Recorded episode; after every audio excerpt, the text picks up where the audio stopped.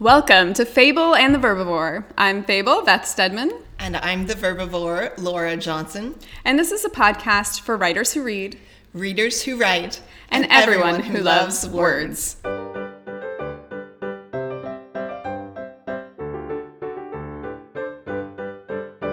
Okay, so today we are continuing our discussion of editing and revising and talking a little bit about underwriting and overwriting and um, the difference between the two, how to tell which you might be doing.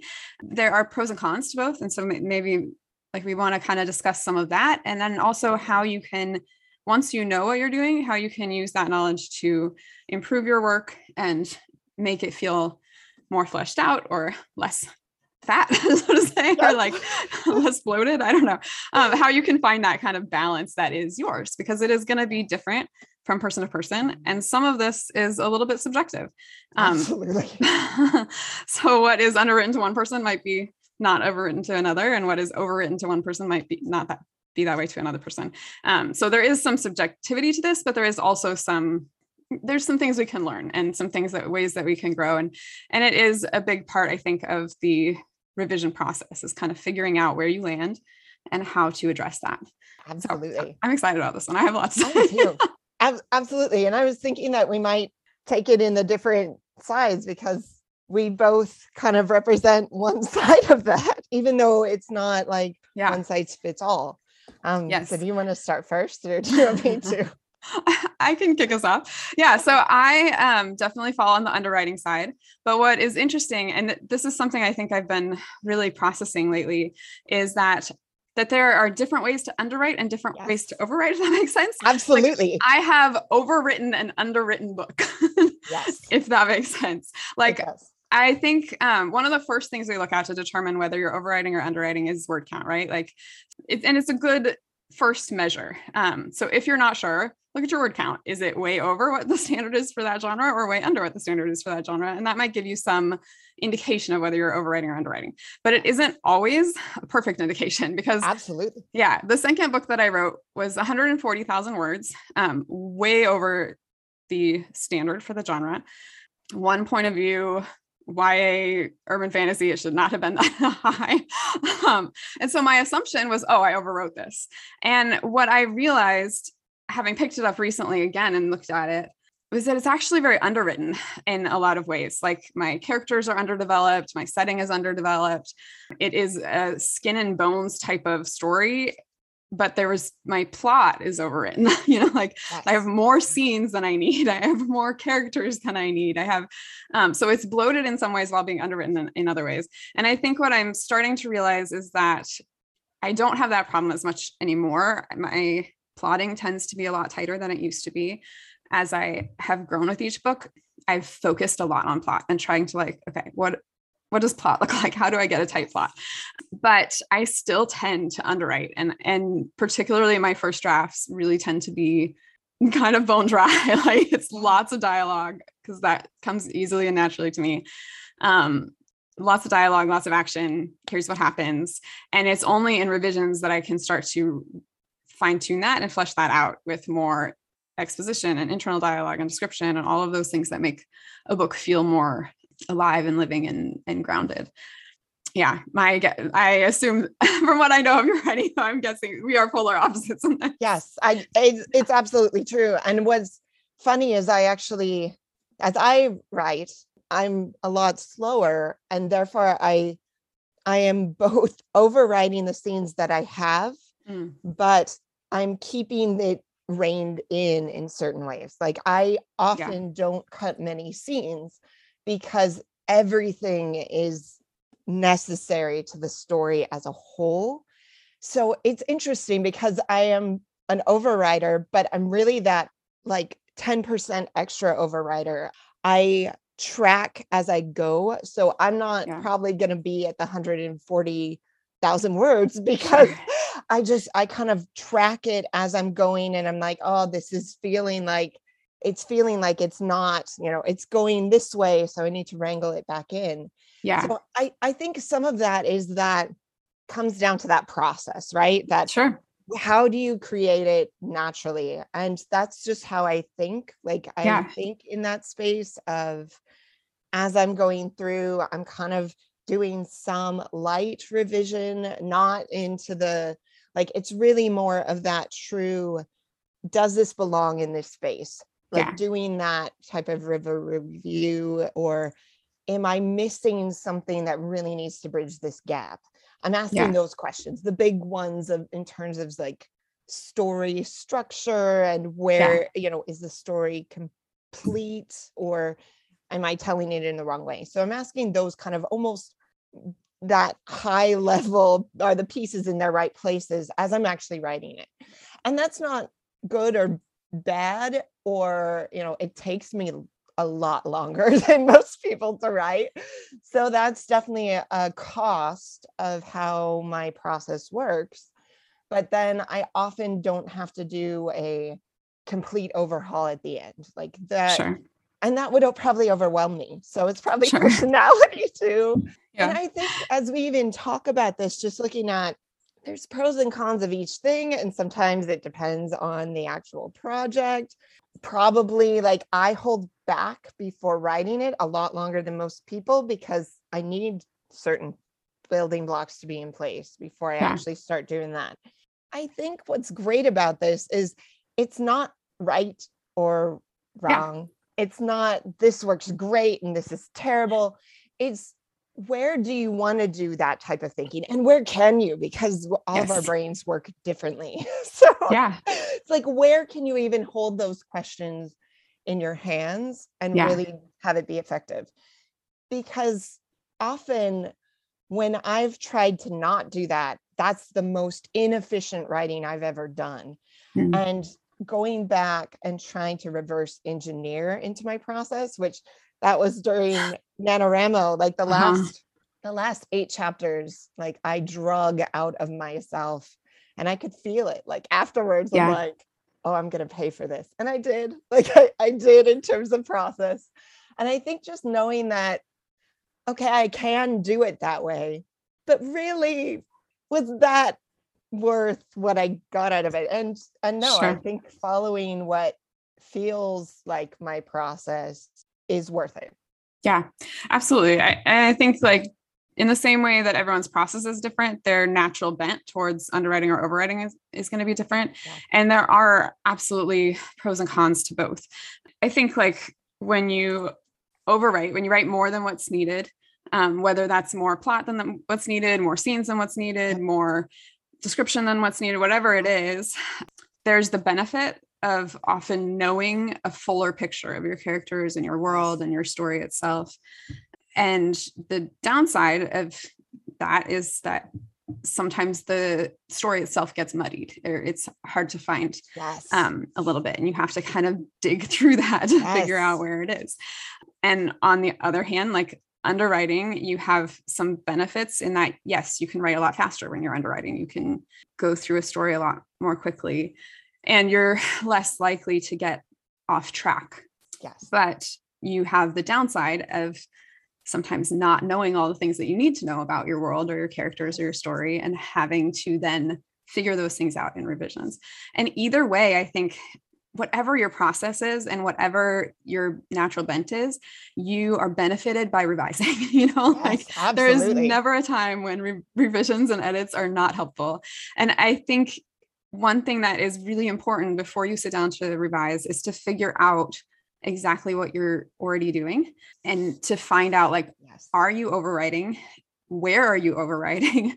uh, what type of overriding are you doing are you underwriting how are you underwriting what type of underwriting are you doing so that you can address those things if if need be because again like there's some variation in in style and preference Absolutely. um but i think there's always some benefit in kind of pulling ourselves back to some standard you know or some like general balance maybe Yeah. and that balance is a spectrum and if you know you might end on one side or the other i like under you know like i like Yeah. fast paced so I, I tend to like things that are a little underwritten yeah anyway i think it's i think it's really helpful to start there to start like ho- so maybe what i want to discuss and i'm curious to know your opinion on is how Yeah. do you determine whether a project because I I would say too like I've had some projects that I overwrote more than underwrote and other projects where you know my tendency is definitely to underwrite but that Yes. varies from project to project Absolutely. so how do you tell um, how do you know what you're doing and in what way i have like a couple ideas but i'm kind of curious what you think Well, and I'm I think that's two two different questions. Like in Mhm. real time as you're doing it, I think that's rereading over what it is that you're writing, seeing what it is that is your intention for it, you know, as you said, pace mm-hmm. wise. I think looking at it from that perspective of kind of having an idea in mind of what it looks like, what it feels like within the genre potentially, what your hope is for it. Mm-hmm. But that's in as we're writing it. Then as we get to the end of it, I think we have to have that kind of assessment as well of the what is Yeah. the final once we've gone through all the edits is it actually rating as we had hoped? Is it is it feeling heavy? Is it feeling the way that we had hoped for? Because Mhm, what you mentioned there was like the backbone of the story. Mhm. like if we at in this process don't know what that backbone of the story is and Mhm. the intention i'm not sure that we even can answer that ultimate question of what what we're shooting for in the in the end and Sure. it comes out during the process i think of what that overall intention or overall what we're shooting for is i think we're the only ones who can really answer that question so to speak but i think asking beta readers for the genre who love the genre what they feel as they're reading it that's helpful Mhm. I feel. I think though, having that, allowing that spidey sense to turn on, Mhm. like as we're, once we've set it aside, once we're no longer like the me, the writer holding on Yeah. to this, I think we need to have that serious conversation with ourselves as well Yeah. of what is this? Is the story there? Is the backbone of the story there? And Yeah. have we potentially left things on the table that should be in there that aren't? Sure. And have we maybe left things in there that really shouldn't? They're not integral to that spine of the story. yeah i think that that is like a really good place to start is your own instinct and your own like gut feeling about what's needed and what's not um, which i find is always more accurate if i have some distance you know like if Yeah. You set it aside for a month two months six months you come back to it with a, with different eyes and i think a better ability to know what is really needed and what isn't um, or what might be missing um, I think those some things that have been really helpful for me. uh, In, in addition to beta readers, like because that's true that they can be a really good source of telling you like what's missing or what they felt they didn't get enough of, and what they might feel like they have too much of. But something that was really helpful for me uh, in my most recent project was to reverse outline it.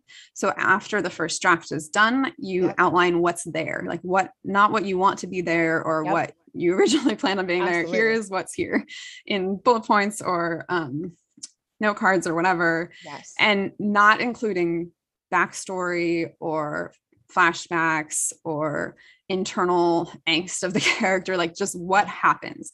yes. This is what happens, and this is how we get from point A to point B to point C. You know, like, um, Yeah. and I think that that gives you this overarching, really clear view of does this scene lead to that scene lead to that scene like do are these things connected are they inevitable is there a through line to this and where what scenes fall out of that through line like what Yes. scenes might not be necessary for that through line um, so that you can see the whole story and plot yes. as one thing in one glance. Um, i think that that's been really helpful because it gives you that overarching view so you can tell if something's missing or something's um, not needed. And then i think the other thing that i've i did um, i think it was on the project before this. I went through and i highlighted in different colors every like i highlighted all the dialogue in one color and then all the action beats in another color and all the description in another color. And it was kind of mind-blowing because it really like became very visually clear like what was missing and and that's not to say that you should have you know like th- these things don't have to be perfectly balanced in every scene like there's going to be some scenes that skew more towards action and other scenes that skew more towards internal internal thoughts and the feelings of the characters and things like that. Um, but being able to see it does give you a really clear sense of like something's not right in the scene. I don't know why. Oh, there's like no description in the scene. Right, right. People are just talking heads and then we don't know where they are or what's happening. Yes. Um, or we have like one sentence in Asian because that's my weakness. And so being able to like visually see that, it gives you a really clear sense. Or maybe you'll visually see it and be like, oh my gosh, there is a whole page of description. Right. And no time, you know, like I don't know, like it'll be different for every person, but I think it's a really good exercise. Not it would be a lot to do it for a whole book, but even just picking out like, okay, these five scenes, there's something not quite right here. And being able to determine that. And it I think what happens is you start to see patterns. Like for myself, when I did that, it became really evident where my weaknesses are. And that is true through the whole draft, even though I didn't do this for the whole draft. And it- it became really clear like, here is where I'm missing muscle and fat and like some something in this to make it feel fleshed out. So I feel like both of those were really helpful processes for me to determine am I underwriting or overwriting and where am I doing which and how am I doing which? Um, because now I know like I don't anymore tend to overwrite my plot. I actually probably tend to, um, but I have had times where I overwrite the plot, but I always underwrite in terms of like style and in terms of like the actual writing itself. Um, I always leave out too much description. But if it's functional, like if that's the functional way to get through a certain part of the process, Mhm.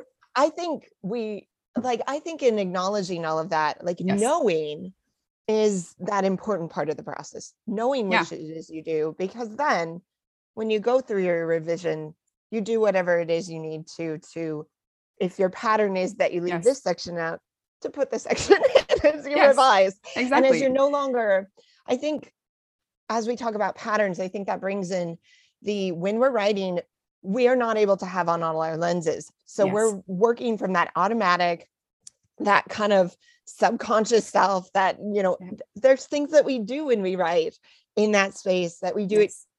Each time we do it Yes. and recognizing that and then looking out for it having it be Yes. part of that then revision process whatever it is if it's leaving out the description if it's having too much dialogue if it's not having enough if it's having like too many descriptions you know pieces within like the beginning and it slows it all down Mhm. whatever that is i think it's recognizing that Yeah. appreciating what it is you're attempting to create from it Yeah. and then kind of going from there whether that's Yes. adding things on and how i look at my side is it's a lot of sculpting it's a lot of Yeah. kind of removing things that are Yeah. like okay that you know you're kind of excising a bunch of things that aren't helpful to the project in its final form but weren't a waste of time because it Sure. helped you get to that point where you can just remove it And, and I think that's why, like, when we talk about revision and edits, there is no one set formula or Yes. one, like,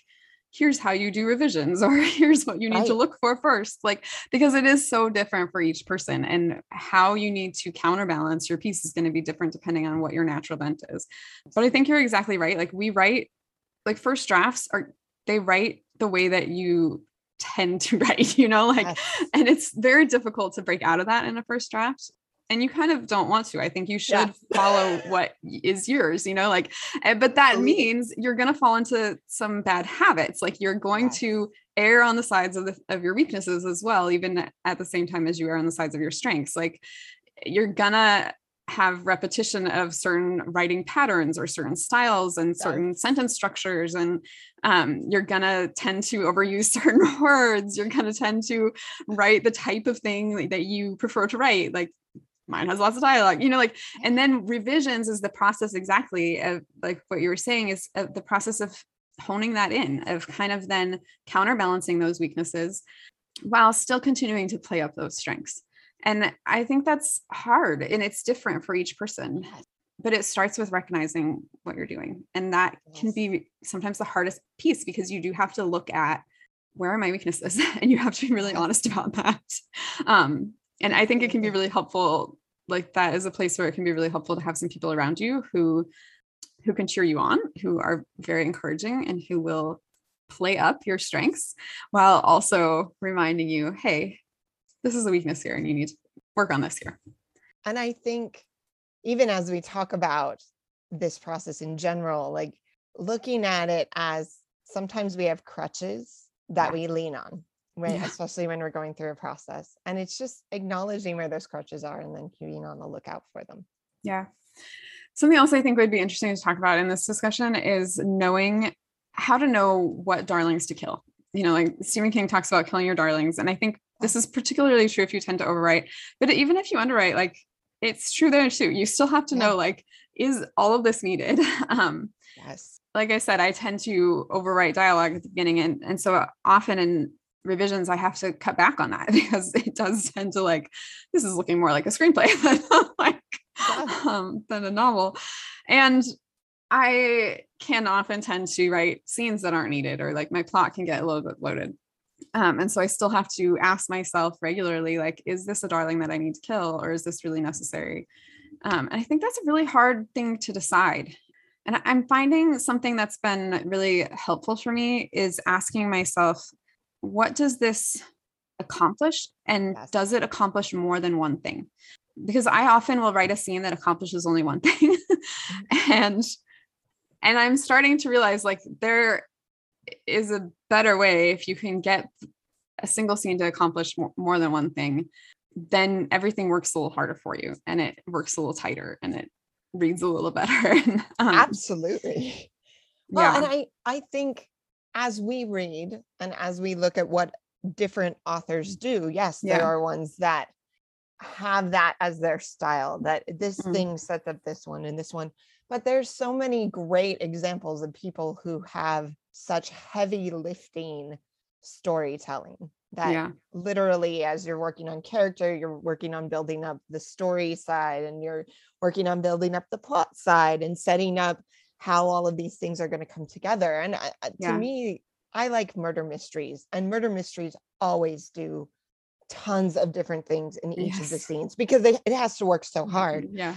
um because it's fooling you as it's Right. You have to it's a magic act. like, doing that look over here. right and like the misdirection and Yeah. what i love is something that actually i'm recently reading right now i'm reading uh beach read by emily henry and Yes. Oh, I'm so glad. I'm loving it. but what i love is she does a lot of that like she's working on emotion and she's setting up all of these you know the dynamics she's doing really delightful dialogue at the same time and that's creating character though as well and showing the rapport between characters and, this really comes back down to i think for me having to recognize that i love my story i Mhm. think my story is great a Mhm. reader though who's coming to this if you're not giving them if you're giving them too much Mhm. that's overwhelming but if Mhm. you're giving them in kind of wonderful mixes of kind of different flavors Yeah. in each scene things that are doing different things it keeps things interesting spinning it keeps them thinking about several different things at different moments and that Yeah. i think is actually if one thing doesn't connect with them you're not lost like Yeah. you still have the other things that are going on. And it doesn't mean like overwhelming a scene with stuff it just means give a couple interesting things in it that are going on. Give a couple things that are setting up different things asking different questions. And that's where i think like you were saying with the highlighting that can really help you too when you mm-hmm. realize what all is this doing? Like yes this may be dialogue but is this actually setting up the rapport then for this scene coming up? Is it giving us a little hint at backstory for this other thing that we won't even reveal until like chapter 20 i think recognizing that our stories do need that. Like they do need that interest. They do need that kind of combination of things to keep things moving forward to not over rely on oh this will connect with them. I Yeah. think kind of setting that ego aside and that like that love of our own story which is great as we're writing it but as we're editing it i think having that honesty of okay this needs to do the work. Like it, it can't just coast and it can't just be just what it is because I think we only get we only get certain number of pages with a, a reader. Yeah. And I, I think remembering that not just from we're not just trying to impress, you know, if you're going the route of trying to get an agent or a publisher, you're not just trying to do that. You're trying to keep a reader Yeah. reading your stuff. I think it's a good way of looking at it and and reminding ourselves as we look at movies and as we've looked at movies recently, they do so much in every scene right? and anything, even if it's a lovely, delightful, beautiful scene, they are going to cut they are going to cut it down down to the you know to Right. what you're like but is the story really there but it is like and it's amazing how sometimes when you cut something that you think is necessary you see how it reads and you're like oh we didn't need those two pages Yes. our our readers are smart enough to connect those dots i think that looking at it from that standpoint too of movie writing and seeing where they cut i Yeah. i like looking at deleted scenes and then figuring out where they would fit and why they were cut because Yeah. i think that can teach us a lot Yeah, that's a great practice. And and it's true that often those deleted scenes are great scenes. They're like there's nothing wrong with the scene itself. yeah it's just that it doesn't serve the story. And that's a really hard thing to start to recognize like what actually serves the story. Even if it's a great line, a great Right. scene, a beautiful paragraph, it might not serve the story. And ultimately like our stories are, aren't just um they're not just words on a page they're a story right? And they don't just belong to us they belong to the reader too. And so we have to think, take take into account what the reader needs in, in that part of the story in order to keep reading. And take into account the things that our beta readers are telling us that our critique partners are telling us all of that because it's not just ours. Yes. at, at least it you know it shouldn't be. We, Yeah. we want to share it. And readers should have an active investment in the story. They are part of the storytelling almost even themselves because they you know like we want our readers to be engaged and that means they have to be asking questions and wanting to solve the mystery with you and Yeah. coming along to see what's you know the couple the shenanigans the couple's going to get into and whatever it is like they are active in imagination like otherwise we would be watching a movie right like we books engage um, the reader and in order to do that they need to they need to pack a punch and to do a lot in one go Yeah. i've been seeing recently a lot of um, bookstagrammers and readers who tab their books with like different Mm. colors for different different plot points or like yeah. these are all romance sections or whatever. And i've been thinking that it would be really an interesting practice during revisions too to like tag your own book a little bit like that so that you could visually see also at a glance like okay here are all the scenes that involve the romance or here are all the scenes that involve the mystery and here are all the scenes that have uh, this character however, however you choose to do it. I, I haven't looked into it too deeply so i'm not sure exactly like i think probably pe- people have their own um process or way of doing it. But i think something like that could also be an interesting way to start to look at your story and start to see like oh wow i'm really heavy handed with this or yes. This is missing um, and i need more of this in in various spots. Yeah. It's been helpful for me too to start to look at to look at where my plot points are falling because i think that's another way to start to realize where you might be um, where you might have too much or too little like for example my in my current book that I that I just finished writing or that I'm trying to revise, my inciting incident really doesn't happen until 30 40% mark. It's late. It's really late. Well, no, sorry, my not my inciting incident, my Yeah. break into act two. That's what I mean. Um, is like the 40% mark, which is it's still very, very late. You know, I'm almost at the midway point by then. We need to be into act two sooner. And I know that. And so that has been really helpful because once I realized that, like I thought all of those scenes in the beginning were necessary. I thought they were setting things up. Mm. All of them are working really hard. There's multiple things going on. They're doing a lot for the character development. They're doing a lot for the world building setting. And they are as individual scenes, they're doing a lot. they're great.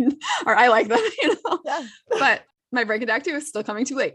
and that is an indication that, that something in there doesn't really need to be in there for this story. Like it's not progressing the story forward fast enough.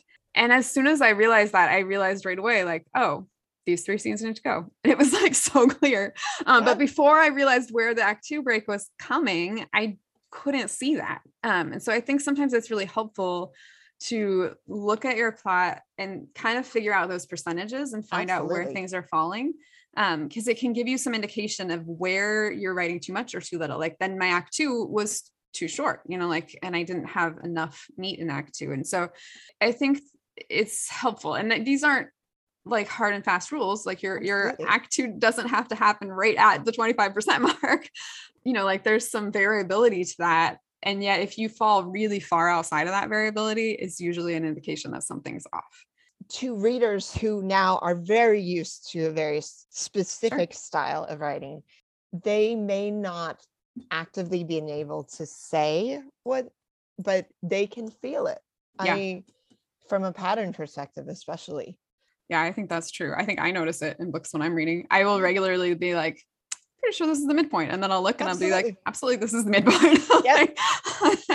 You do it with movies. like, you oh, here's the- books. yep. Oh, look here's the whole sauce. Oh, yep. Right at the 75% mark. You know, like, and it's amazing how many are like oh like right there and and it's probably very much like they are plotting to that maybe. um uh, potentially but it could be that they're just feeling it out yeah. And there's reasons that those beats are part plot beats, right? Or that we have these kinds of plot structures. And even when you look at different types of plot structure, you know, whether you're three act or six act or four act or whatever you're doing, there's still commonalities across the board that fall across all of those. And I think it's important to to at least pay attention to that and know if you're going to break that intentionally or not, and know that there might be a cost to that to breaking that.